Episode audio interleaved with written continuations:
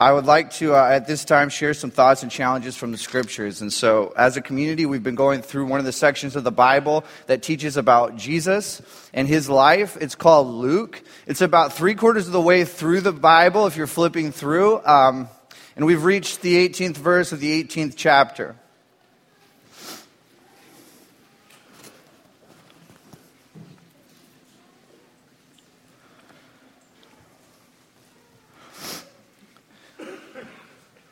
Soon as you're there, please feel free to stand with me as I read the Word of God.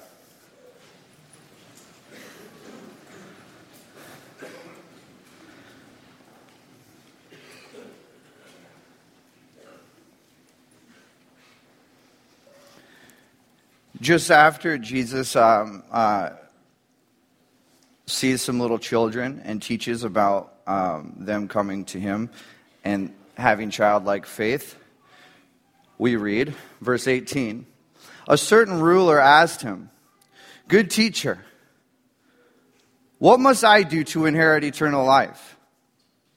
Why do you call me good? Jesus answered, No one is good except God alone. You know the commandments do not commit adultery, do not murder, do not steal, do not give false testimony, honor your father and mother. All of these things I've kept since I was a boy, he said. Upon hearing this, Jesus answered him, But you still lack one thing. Sell everything you have and give it to the poor, and you will have treasure in heaven. Then come and follow me. When he heard this, he became very sad because he was a man of great wealth. Jesus looked at him and said, How hard is it for the rich to enter the kingdom of God? Indeed, it is easier for a camel to go through the eye of a needle than for a rich man to enter the kingdom of God. Those who heard this asked, Who then can be saved? Jesus replied, What is possible, impossible with men, is possible with God. Peter said to him, We've left all that we had to follow you. I tell you the truth, Jesus said to them. No one who has left home or wife or brothers or parents or children for the sake of the kingdom of God will fail to receive many times as much in this age and in the age to come eternal life. These are the very words of God.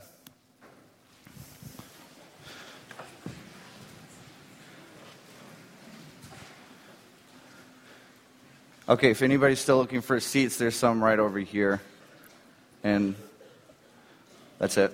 Um, well, and okay, so um, this is a very interesting story, uh, very well known.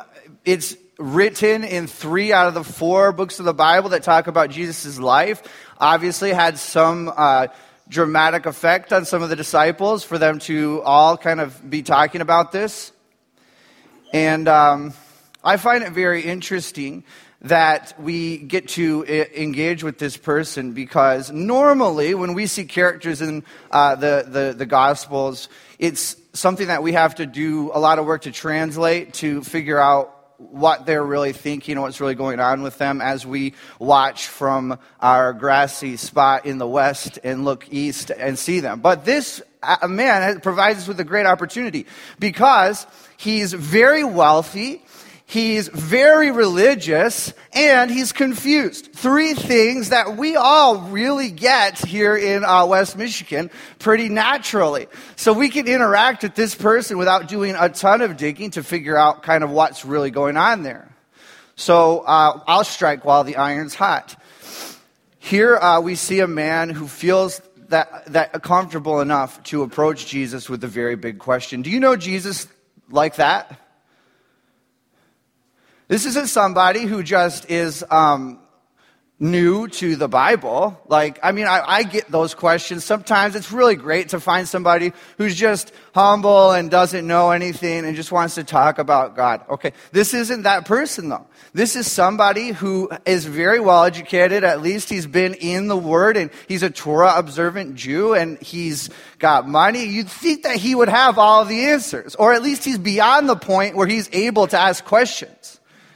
Because there is a certain point when you're learning where you're like, okay, this is, I should know this by now. I can't really uh, ask this question anymore. Kind of like when you know that you've met somebody more than three times, but you still can't remember their name.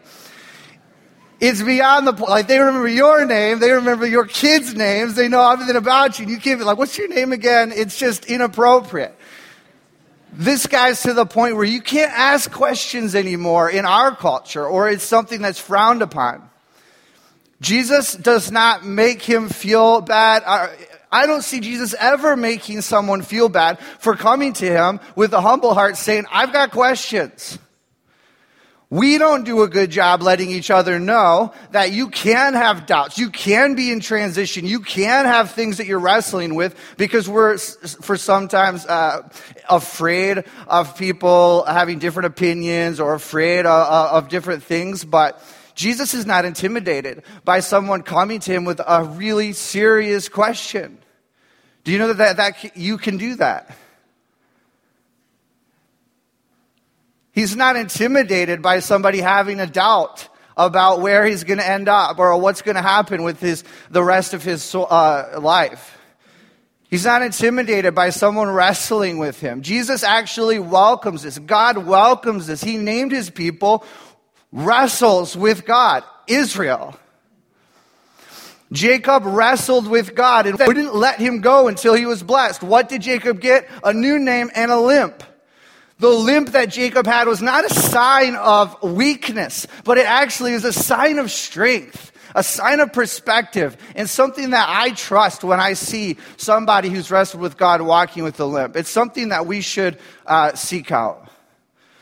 Being able to actually critically engage with what God is doing isn't weakness, it's taking it seriously. What's happening with this guy is he has elevated things above God. And in his search for different things, has um, realized he's come to a point, I believe, where things are starting to crumble for him and it's just not working out. Notice he uses the word inherit. Why would he say that? Nobody goes around asking how to inherit something. Inherit, I mean, we don't even have to translate that. We inherit things when people die. Our, you know, family, you know, members leave us things that we just get sort of randomly. I, I would never ask, how do I inherit things? I mean, it's just, that's an inheritance. Even in context, He's a Torah observant, wealthy Jewish person. He should uh, know any child of Abraham should assume he's a great candidate, just as he is, to inherit uh, messianic favor. Apparently, something that this guy has been told his entire life just isn't working for him anymore. And he's got doubts and a question, and he's trying to figure this out.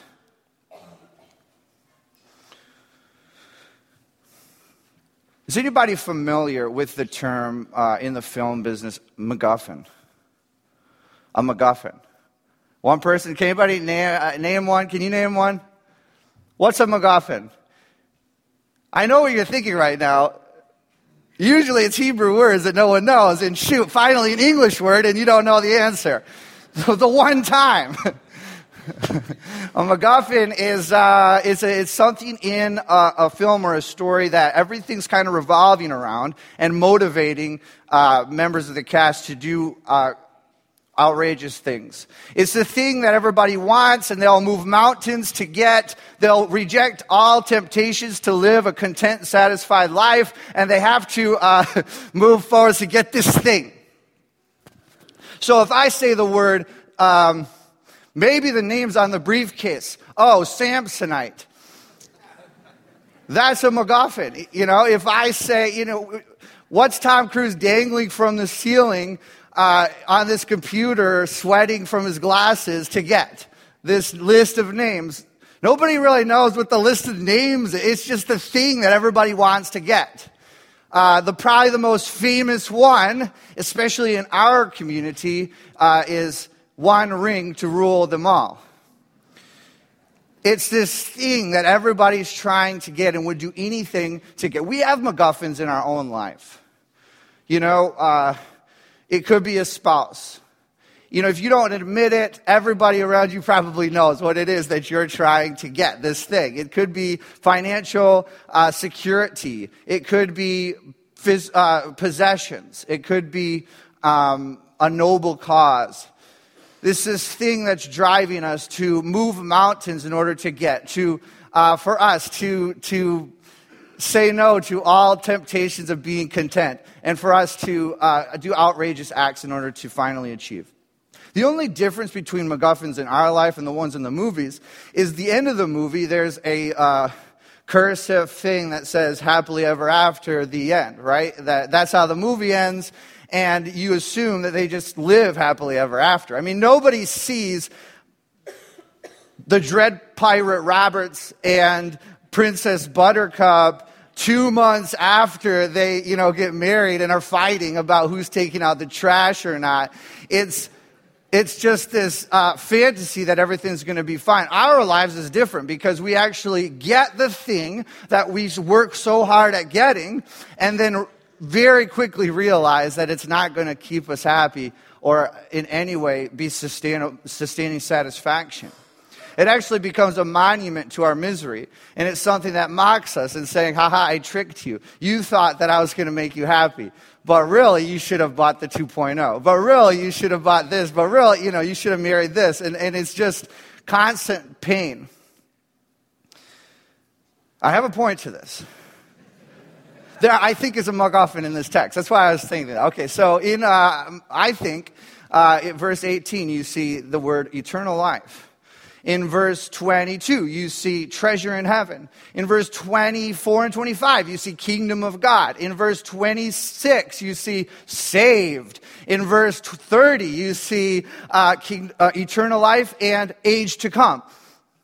All of these are to do with the same thing. It's really a messianic age or a time where God, God's king comes and uh, rules the world and brings global peace and rights all of the wrongs and redeems, you know, earth. Very similar to the feeling that we get when we say the word heaven. Just different location usually. Uh, when, when we, the purest form of heaven, not like the all inclusive resort heaven, um, but like, you know, God's place.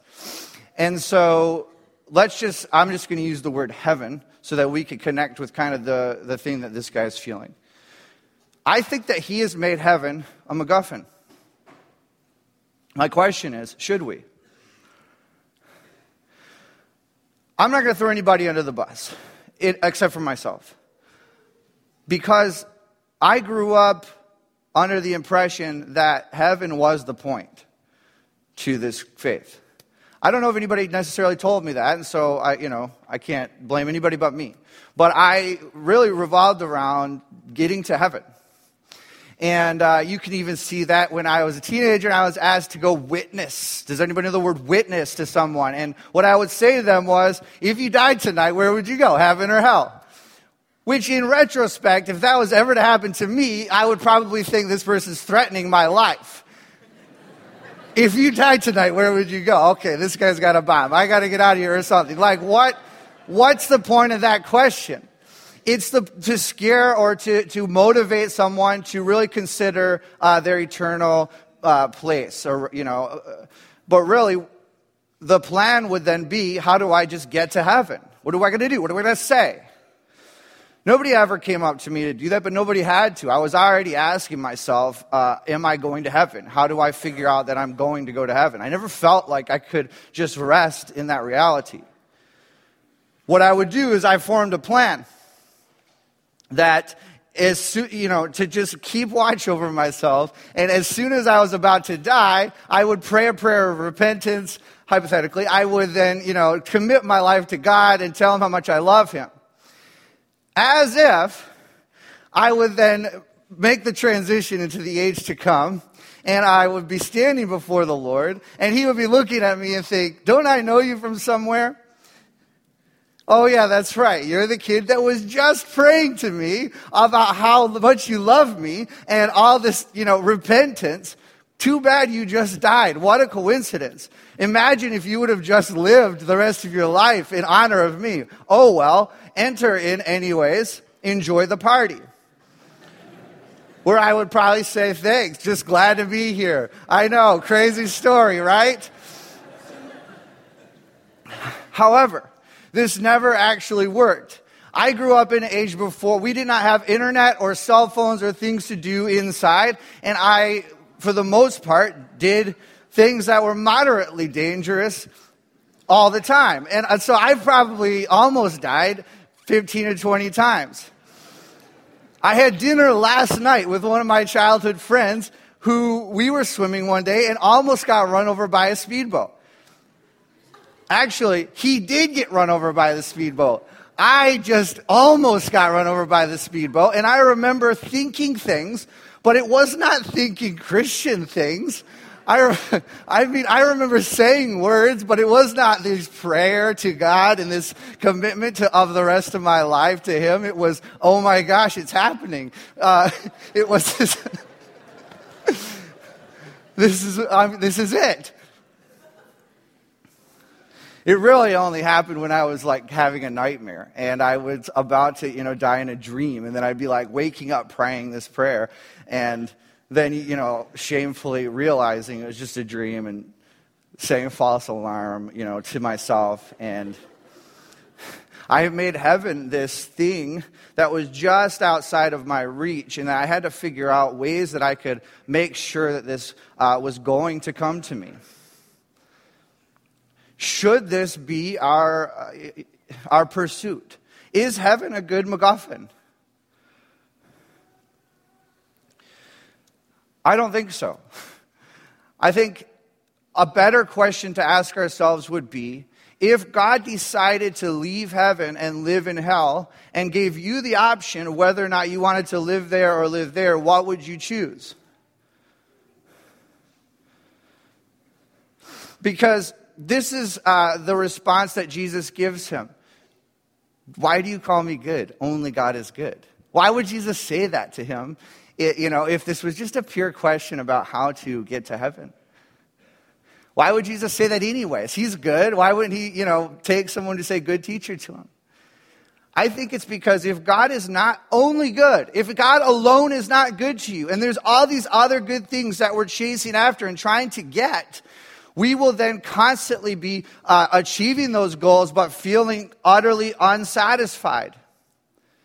If God alone is good for you, then it makes sense of all of the other things that He has placed around us because then He starts to show us Himself in all of these things. But if it's God is good, sex is good, money is good, marriage is good, companionship is good, and I'm just after all of these mutually good things, we will continue this pattern of not being satisfied and being let down. God alone is good. And when God is at, and when Jesus is saying that we need to uh, not solely just pursue idols, is what the Bible calls them. I'm calling it a MacGuffin. If, if uh, we're not to just solely pursue those things. It's not so that we just sit around and be miserable, boring people. I think God is saying to us, you already are miserable for the most part. You already are unfulfilled and not satisfied. I'm not trying to make you miserable. This is what is going on. But in your misery, I can bring truth satisfaction and value. I can bring into your misery uh, substance. This is the God that I find in the Bible.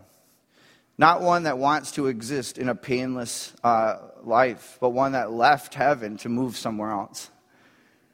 And then invites us to, to come with him and invites us to move into painful situations and bring substance and bring value and show the gospel. It's kind of like those of us who seek to save our lives will lose it. But those of us who seek to lose our lives for Him will find it. Rod's going to share on the rest. yeah, you looked at your watch. you were short. Very. So that's this uh, rich young ruler. Now I want to highlight Jesus' response. His response here, I think, is something that we have to think about. To me, it's shocking. What is his response? The man comes to him, What must I do to inherit eternal life? What's his answer? Believe on my name and you shall be saved. Is that what he says? What's his answer? Obey God. Keep the commandments. You know Torah.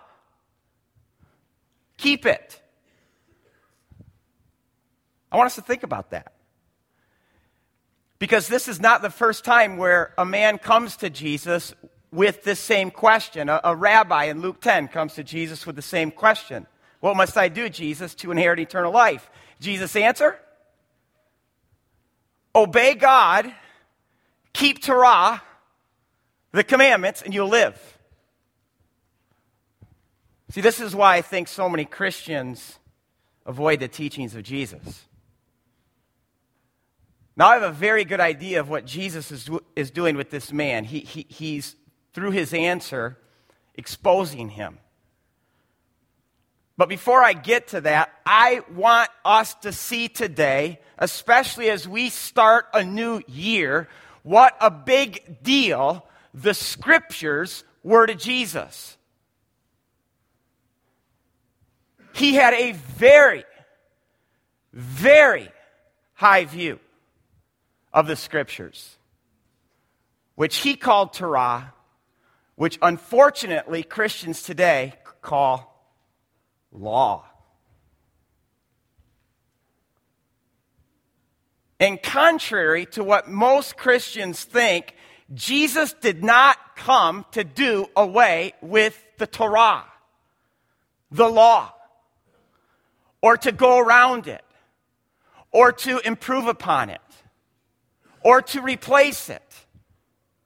In fact, Jesus says, He says, I did not come to abolish Torah, but I came to show the world what it means and how to keep it. In fact, if you would ask Jesus what discipleship is, Jesus would say, This is what discipleship is.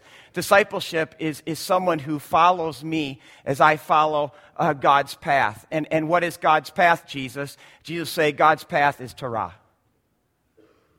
Come follow me as I walk the path of Torah. And this is why Jesus says things like, you know, where it says, do not murder. But I say to you, anyone who just calls someone a moron is guilty of hell. What's Jesus doing there? He's teaching us not only what Torah means, not only is he interpreting it, but he's teaching us how, how, how this gets walked out. Or he says things like, you know, where it says, do not commit adultery. But let me tell you what I mean, but, but what that means. Anyone who even looks at a woman with lust in his eyes has committed adultery in his heart. Again, Jesus is not abolishing Torah. He's teaching us what it means so we can walk it out. Now, why do I say all of this? Because more and more I'm seeing something within Christians today. And I'm going to say this as lightly as I can. I feel like right now I'm in a, a coach in the locker room, okay? We've become wimps. We've become soft. When it comes to, to, to such things as, as obedience. We can't even talk about obedience anymore. We can't even talk about uh, being a sinner who, who sins. We, we, we can't even hardly talk about God's holiness anymore. Uh, we, we can't talk about such things as contrition and repentance. We, we don't like these hard things. We, we, we run to all the soft things, the nice things. It's like some of us need God to be the Santa Claus. But see, it's the hard truths that draw us to the best things about God. And it's the hard truths, truths like God is holy, and, and, the fact that we're sinners who sin, and that God gets angry about our sin. it, it, it's these things that actually lead me to do the very things that bring about change in my life. It leads me to do things like to have a contrition of heart, to confess my sins, and to repent. I don't know why we become so touchy, but this man, he, he too is touchy. He's fragile. He, he's so intent on, on thinking that he's more than he really is, so that when Jesus says to him, uh, I want you to, to keep Torah, what's his answer? Oh, yeah, I've done that. With this man, a kid, perfectly. And see, what I think is going on with this man is that his, his, his riches, his wealth have blinded the true condition of his heart. And this is one of the great dangers of riches. Riches have a way of inflating our view of ourselves because in, in, in obtaining money, in obtaining wealth, uh, we start to think things like, I did that, I accomplished that, I achieved that.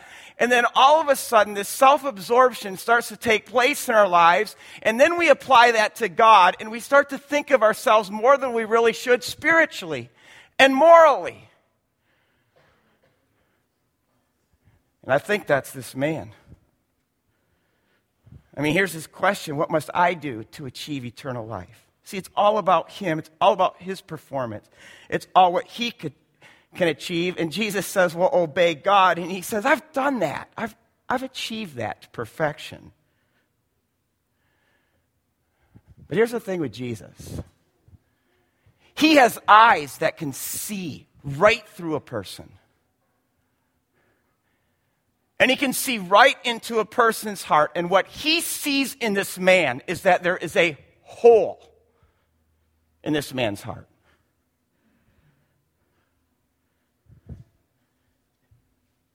He says, One thing you're lacking.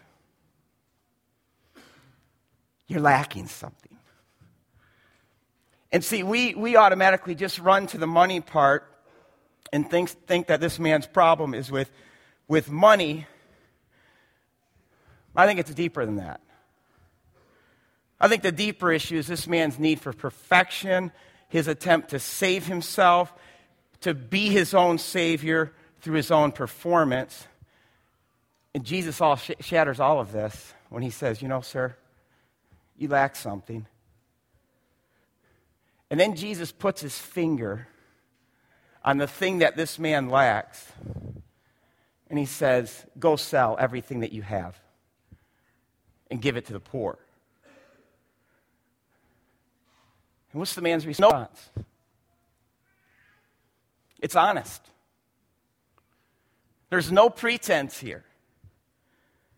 It says the man went away sad. In fact, this word for sadness here, it, it, it, literally means to be horrified with grief. In fact, the only other time that this word for sadness is used again in the New Testament is Jesus in Gethsemane when Jesus says, My soul is grieved.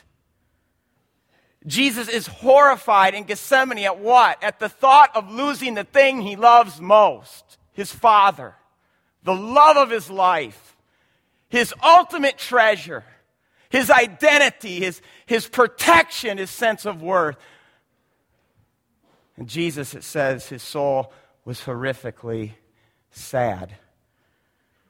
And I think this is exactly what's going on with this man the thought of losing his money, which is more than money. It's, it's the center of his life, it's the thing he loves most, it's his security, his, his sense of identity. Makes him horrifically sad. And I guess the saddest part of this whole story is he can't give it up. And now his imperfection is, is exposed because this man who thinks he's perfect can't even keep the first commandment, which says, You shall have no other gods before me. And then Jesus says, It's easier for the camel to go through the eye of a needle than for the rich man to enter the kingdom of heaven. That might be like saying it's a snowball's chance in hell for the rich to enter the kingdom of heaven. Don't look around the room right now and try to find some rich people and wondering, wow. We're all rich. And what Jesus just said is it's impossible for the rich to enter the kingdom of heaven. And I want to know then what Jesus is saying. Why, why is he saying it? He, he, he's saying this not only about riches, but he's saying about really anything. You can't earn enough morally, you can't earn enough spiritually, you can't earn enough materially to enter the kingdom of heaven. It's impossible.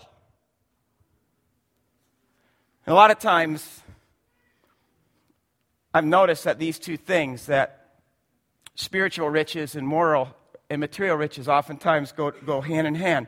I mean, I think sometimes we think that the materialistic person is polar opposite to, to the super spiritual person, but really underneath the, the, that person, that, that need to be rich, or for that other person that need to be super spiritual is oftentimes the same root sin. And I think we see both of these sins in this man. It's the sin when we take ourselves so seriously. It's the sin of pride. It's the sin when we think it's all about us. It's all about what we do. It's all about what we can achieve. It's all about what we perform and, and give to God.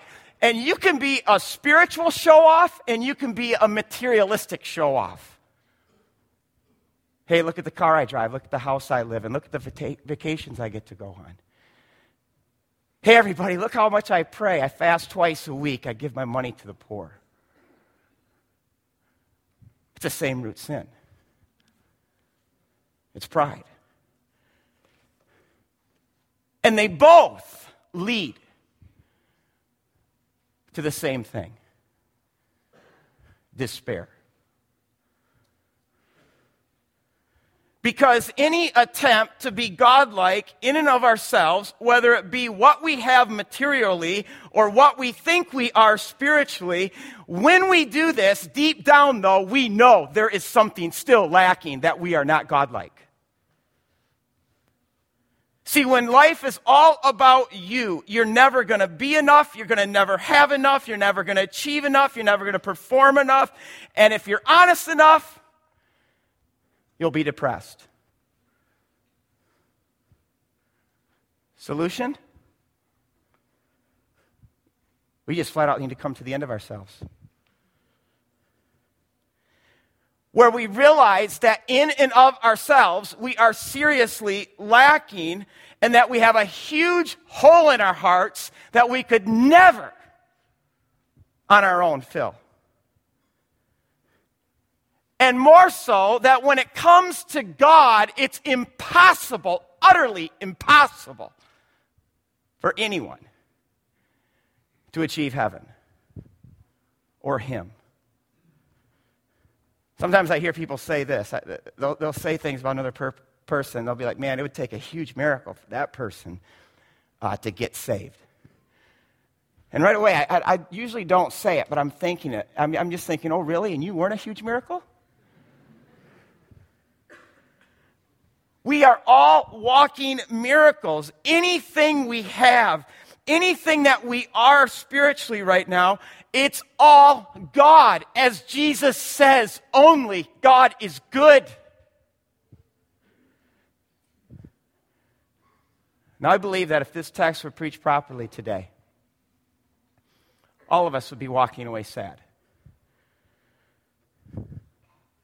And that if God were gracious enough right now, that He right now would be putting His finger on specific things in our life, things that we're looking to, things that we think are going to exalt us and purify us and cleanse us and save us. Is He doing that right now? Is Jesus putting a finger on anything right now? That's His grace. For this rich man, it was his riches and his moral perfection. He said, All these things I've kept. It's like he's hanging on to this, his, moral report card and, and, and, his moral performance as the thing that saves him. And, he, and he's hanging on to his money. But if Jesus is really going to be this man's Savior, then he needs to stop thinking of money as his Savior. What's Jesus putting his finger on right now? It is a gracious thing of God when God starts putting his finger on different things that are in my heart that are greater loves than my love for God. Because at the end of the day, whatever those loves are, those loves aren't going to love me the way Jesus will love me, and they're certainly not going to satisfy me, and most importantly, they're not going to save me.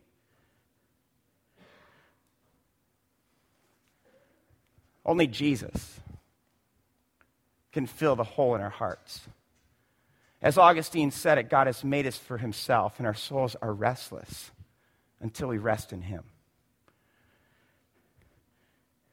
I think, really, if we want to get serious about that today, it requires some steps. It requires two things. It requires, first, verse 21, this man says, All these I've kept. He's hanging on to them. He's clinging to, to these things as his saviors.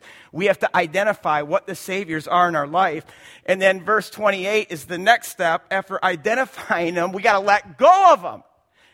As Peter says, we've left this. We've left this. And Jesus said, That's right. Anyone who leaves this, that, and,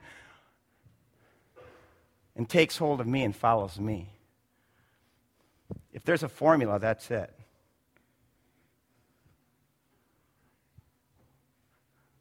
What are you hanging on today? Clinging to. For some, it could be a boyfriend, it could be a girlfriend, it could be your job, it could be money, it could be the next gadget could be a success, could be achievement. What are you hanging on to? What's keeping you from following Jesus with your whole heart? We've put cards on your, on your chairs. We love to put stakes in the ground. We love to uh, make decisions. I'm telling you, if Jesus right now is putting a finger on something right now that's standing in the way of you following him with everything you have, I encourage you, take that card right now and write out what that thing is.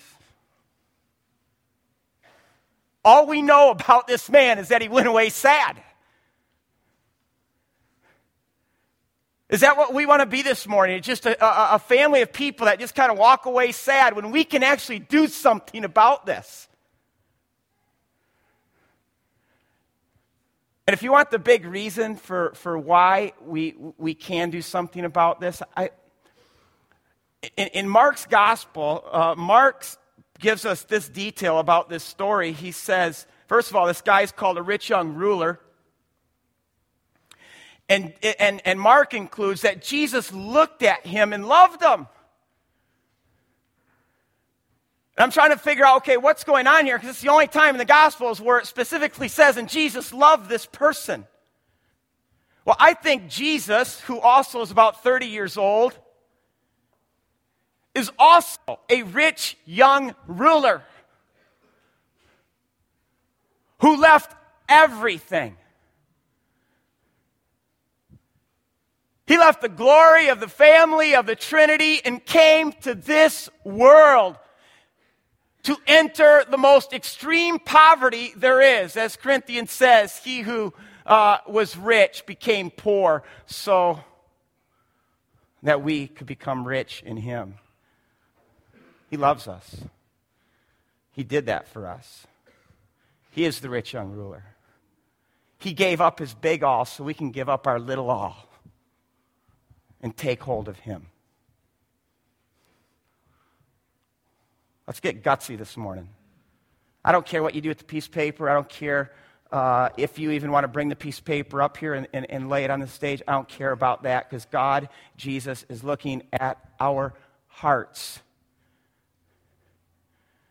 And right now, God, I just uh, lift up my own heart to you. I lift up every heart that is in this room.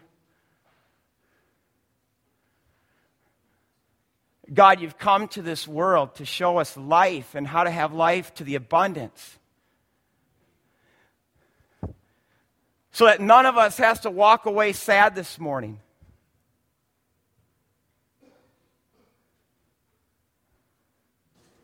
And if you're putting your finger on something in our life, something specific, God, I just pray this morning